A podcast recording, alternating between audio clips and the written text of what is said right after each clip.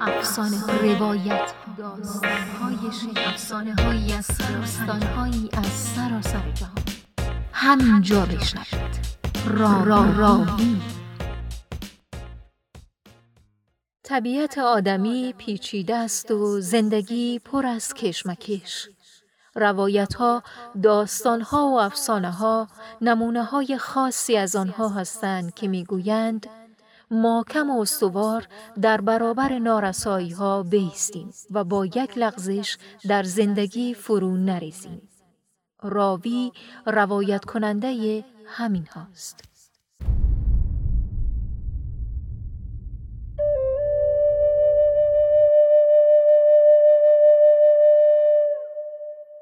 سقوط شهر قلقله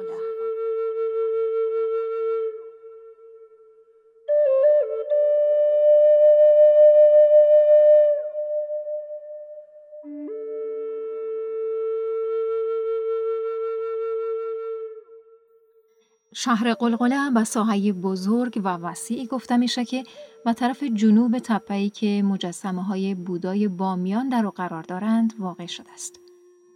سلطان جلال الدین خارزمشاه مشهور به خدابنده آخرین شاهی بود که در این شهر سلطنت کرد.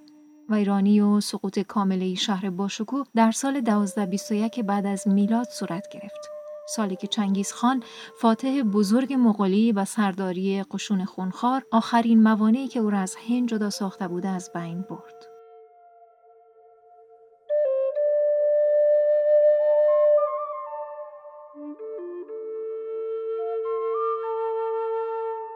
چنین گفتند که جلال الدین سلطان خارزم شخصی نرمدل و مهربان بود و ملت او که مشتمل بر زارعین و پیشوران و تجار بودند زندگی آرام و راحتی را داشتند.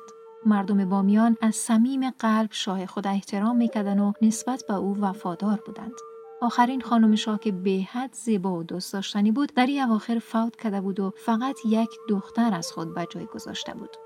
گرچه جلال الدین چندین دختر داشت اما هیچ کدام از آنها قابل مقایسه با لیلی خاتون نبود. زیبایی خیره کننده وی و هوشیاری فوق‌العاده‌اش و نفوذ بزرگی که بالای پدر تاجدار خود داشت به او مقام خاصی بخشیده بود.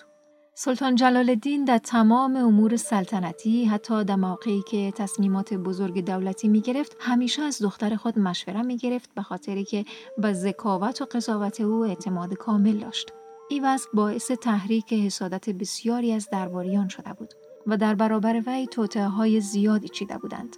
اما لیلی خاتون که دختر روشنبینی بود و به خوبی می‌فهمید که مقصدشان چیست تمام نقشه های اونا را نقشه بر آب می‌کرد. شاه دختر جوان اگر کوچکترین سوء زنی در مورد درباریان پیدا می‌کرد از پدر خود می‌خواست که اونا را فورا از قصر سلطنتی اخراج کند.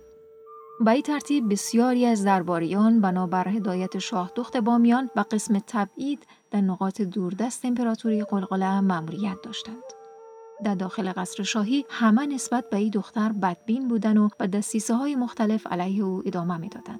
مخصوصا روزی لیلی خاتونی مسئله را به خوبی فهمید که پدرش نزد وی آمد و از او درباره ازدواج آینده خود نظر خواست. لیلی خاتون این گپ پدرش به خاطر فعالیت های طولانی دشمنان خود می‌دانست. او به هیچ وجه حاضر نبود که ازدواج صورت بگیرد زیرا با آمدن ملکه جدید موقف خود در خطر می‌دید او بسیار تلاش کرد که پدرش از فکر ازدواج منصرف کنه مگر شاه در تصمیم خود جدی بود وقتی که شاه دخت دانست که این مسئله چاره ناپذیر است و مخصوصا که پدرش بدون مشوره با او به دربار غزنی برای خواستگاری از شاه دخت غزنوی افرادی را فرستاده با ناامیدی بزرگی روبرو شد. او به اتاق مخصوص خود رفت و خود بندی کرد و در مورد اوضاعی که در حال شکل گرفتن بود فکر کرد. ناگهان فکری در مغزش خطور کرد و بلافاصله پیامی به پدر خود سلطان جلال الدین فرستاد. او از پدر خود خواست تا باغ زیبایی را که شاه در مواقع تأثیر در آنجا پناه می برد و او را با دقت و کوشش زیاد ساخته بودند به او واگذار کنند و در آنجا برایش پناهگاهی بسازند. تا به قسم خود از امور دربار دور نگاه کنند. سلطان بزرگ خارزم جلال الدین خدابنده برای که به این وسیله بتونه سوء تفاهم و کدورتی که بین او و دخترش به وجود آمده بوده رفع کنه بلافاصله به درخواست لیلا خاتون جواب مثبت داد و باغ بزرگ خود به او سپرد ضمنا لیلی خاتون و پدر خود گفته بود که مهندسین و بناها باید قصر جدید تحت نظر خودش جور کنند. شاه مهربان قلقله این خواهش دختر عزیز خود را هم پذیرفت. و زودی در وسط باغ قشنگ قصر مجلل و بزرگی با چهار برج مستحکم و دیوارای بلند و زخیم آباد شد. شاه تصمیم گرفت که در روز حرکت لیلی خاتون به قصر جدید زیافت بزرگی را برپایی کند.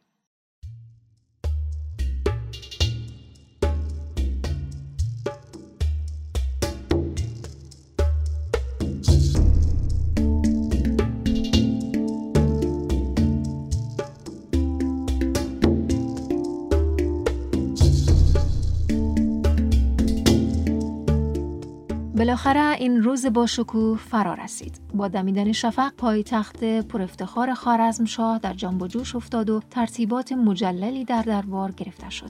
در همین اسنا در حالی که ترتیبات زیافت و شدت جریان داشت، پیرزنی با چهره پرچین و چروک در محل محفل ظاهر شد.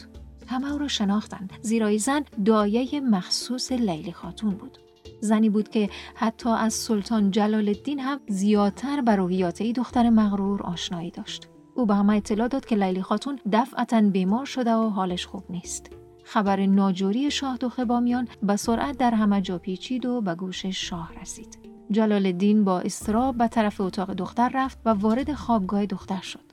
وقتی که چشمان جلال الدین با دیدگان از حدقه برآمده دختر جوان مقابل شد تأثیر دردناکی بر قلب پدر پرمهر و محبت نشست شاه که از مریضی نابهنگام دختر عزیز خود رنج می برد توسط جارچی ها اعلام کرد که انتقال شاه دخت به قلعه دختر به تعویق افتاده است تمام حکیمان و طبیبان کشور بر بالین دختر جمع کرد و اونا از صبح تا شام در خوابگاه شاه دخت فعالیت می کردند. اما متاسفانه با وجود تمام کوشش ها کوچکترین تغییری در حالت بیمار خاتون رخ نمی‌داد.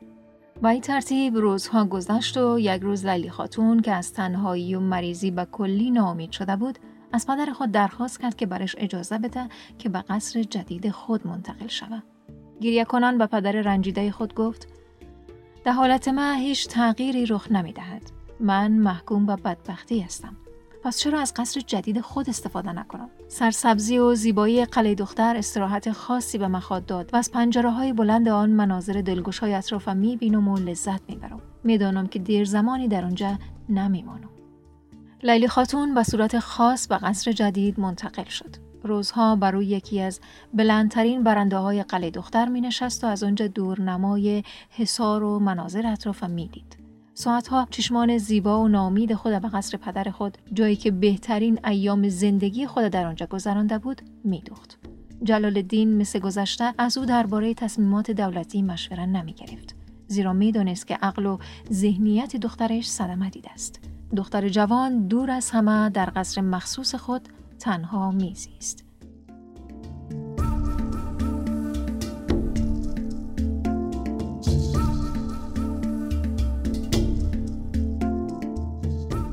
در یکی از اولین روزهای بهاری یک مرد روحانی به همراه هفت نفر از مریدان خود فاصله بزرگ هرات تا بامیان طی کرد و در دره بامیان مستقر شد.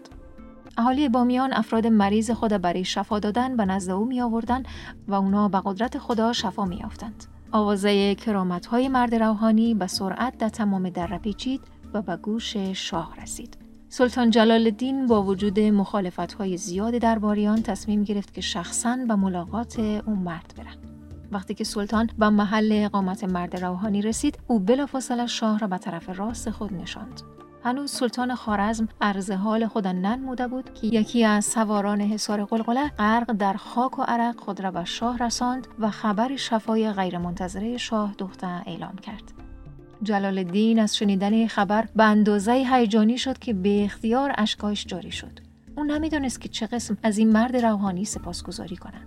شاه با پای پیاده به طرف قلعه دختر روان شد و چند لحظه بعد دختر جوان را صحیح و سالم در آغوش پرمهر پدری خود میفشرد. دیگر شاه دخت شفا یافته بود و هیچ مانعی برای تطبیق نقشه ازدواج شاه وجود نداشت. خواستگاران با محبت در دربار غزنین پذیرفته شدند و جلال الدین در نظر داشت که به زودی برای برگزاری مراسم ازدواج و آوردن ملکه جدید و طرف غزنین حرکت کند. او وزیر کاردان خود را نایب السلطنه نمود و خود به همراهی یک عده از بزرگترین شخصیت‌های دربار به طرف غزنین حرکت کرد. شاه دخت جوان از اقدام ناگهانی سلطان غرق در تعجب و اندوه شد. باز هم خود در قصرش حبس کرد و با تنفر درباره سرنوشت خود مشغول طرحریزی نقشه بود. او می‌خواست انتقام بگیره و دستیسه های زیادی برای تهمت زدن به معتمد شاه و بدنام کردن شخص نایب السلطنه میچید. در یکی از روزهای تابستان همان سال واقعی وحشتناک آرامش دره بامیانه برهم زد.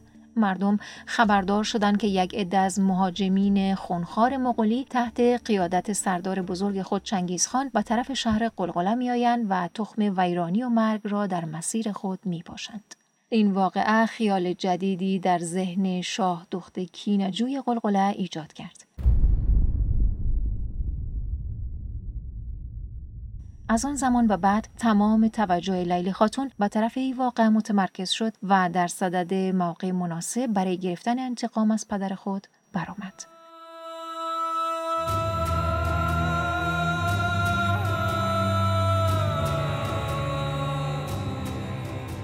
او سعی می‌کرد که با فرمانده بزرگ مغولیان سازش کند. لیلی خاتون قاصدان زیادی را به طرف چنگیز خان فرستاد مگر قاصدان او از اردوگاه مغولی بر نمیگشتند حتما در بین وحشی های مغول کشته می شدند. اما با آن همه این دختر حریس انتقامجو به تلاش خود ادامه می‌داد. هر کسی را که از برقراری ارتباط با دشمن سر باز می‌زد فاصله اعدام می‌کرد و تدریج قصر او خالی شده می‌رفت تا اینکه او و دایش تنها مانده بودند محافظین قصر همه خود را از نگاه بیرحم او نجات داده و فرار کرده بودند. شهر زهاک پایگاه نظامی قلقله بلافاصله توسط قشون چنگیزخان محاصره شد.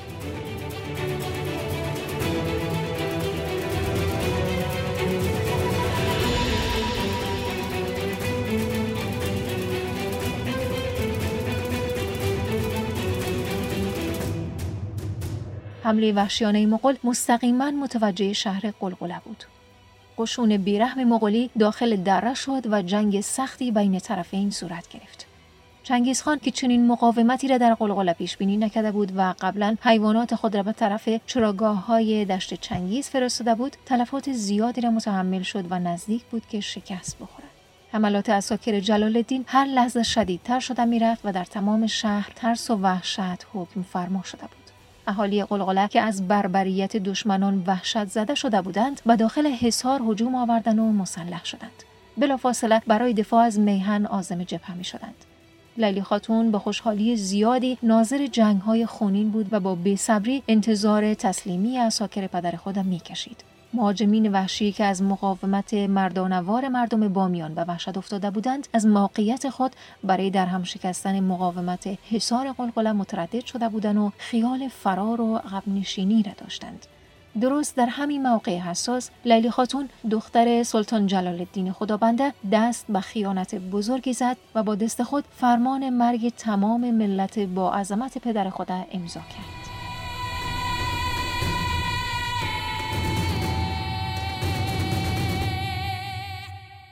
او که در حرس قدرت و موقف میسوخت برای خان بزرگ مغول چنگیزخان نامه نوشت و او را دعوت کرد که در قصر منفرد او متمرکز شود و برای تسخیر فوری حصار قلقله نقشه شومی را برای او فرستاد. لیلی خاتون با خوشحالی زیاد بعد از نوشتن نامه و فکر ارسال او به خان بزرگ مغول افتاد. با توجه و احتیاط زیاد او را به تیری بست و بعد با قوت زیاد تیر را از یکی از روزنه های قلعه به طرف قشون مغول پرتاب کرد. تیر در بین مغولی ها افتاد. چند لحظه بعد نامه خیانتآمیز لیلی خاتون در بین انگشتان خشن چنگیز خان بود.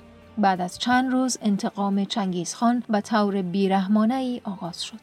چنگیز خان از دره حرکت کرد و با قماندان خود در قلعه دختر متمرکز شد. برای لیلی خاتون اختار داده شد به شرطی به حیاتش ادامه داده می‌تونه که از اتاق خود خارج نشه. شاه دخت حسود قلقله بدونی که کوچکترین اهمیتی به از بین رفتن امپراتوری پدر خود بده و یا از شنیدن فریادهای ترسناک مردم متأثر شود از خوشحالی در پوست خود نمی کنجید. زیرا توانسته بود از پدر خود انتقام بگیرد. سکوت مرگباری بر خرابه های متروک و دودالود شهر قلقله حکم فرما بود. قتل عام اهالی بامیان هفت شبانه روز ادامه داشت. بنابر امر چنگیز خان تمام باشندگان بامیان از دم تیغ کشیده شدند. حتی حیواناتشان هم کشته شدند. هفت روز از سقوط شهر قلقله میگذشت.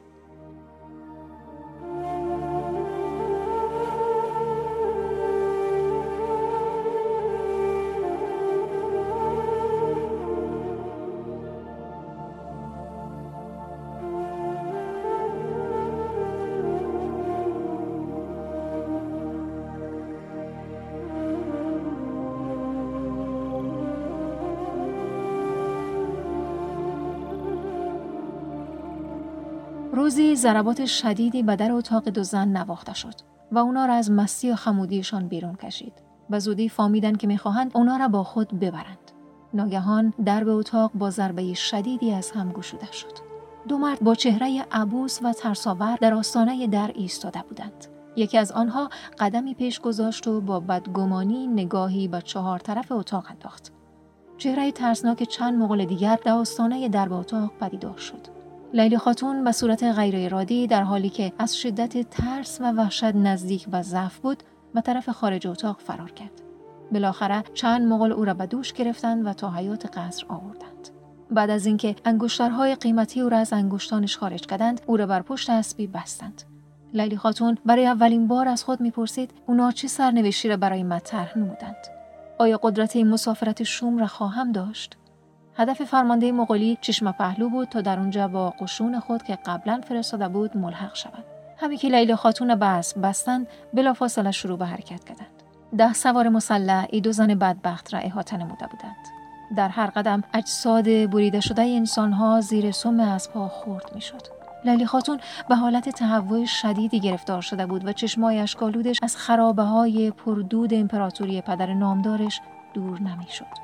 هنوز فاصله زیادی را تعیین ننموده بودند که ناگهان آواز شکایت او بلند شد. سرعت پای اسبان دل من بر هم می‌زنه و زینی که بالایش نشسته مثل آهن سخت است. این فریاد هوا را شکافت و به گوش چنگیز خان رسید. خانه مغول بلا فاصله ایستاد و با نگاه خوفناک جویای حیاهو شد. لیلی خاتون از دیدن چشمای حیبتناک چنگیز خان بهوش افتاد. چنگیزخان با نفرت به سوی ای دختر مغرور و حسود که به پدرش خیانت کرده بود و باعث سقوط و بربادی سلطنت شده بود می‌دید. اونا به زودی وارد قرارگاه چشم پهلو شدند. چنگیزخان تمام افراد خونخوارش را جمع کرد و داستان خیانت لیلی خاتون را با تمام کم و کیف حکایت کرد. دو زن بدبخت پهلوی هم ایستاده بودند و انتظار سرنوشت شوم خودم میکشیدند. بالاخره مجازات سنگسار برای اونا تعیین شد. مغولیا که یک بار دیگر حس وحشتشان تحریک شده بود های بزرگی را به طرف اونا پرتاب می‌کردند و هر دو زن بدون اینکه قادر به تکلم باشند در زیر باران سنگ جان سپردند.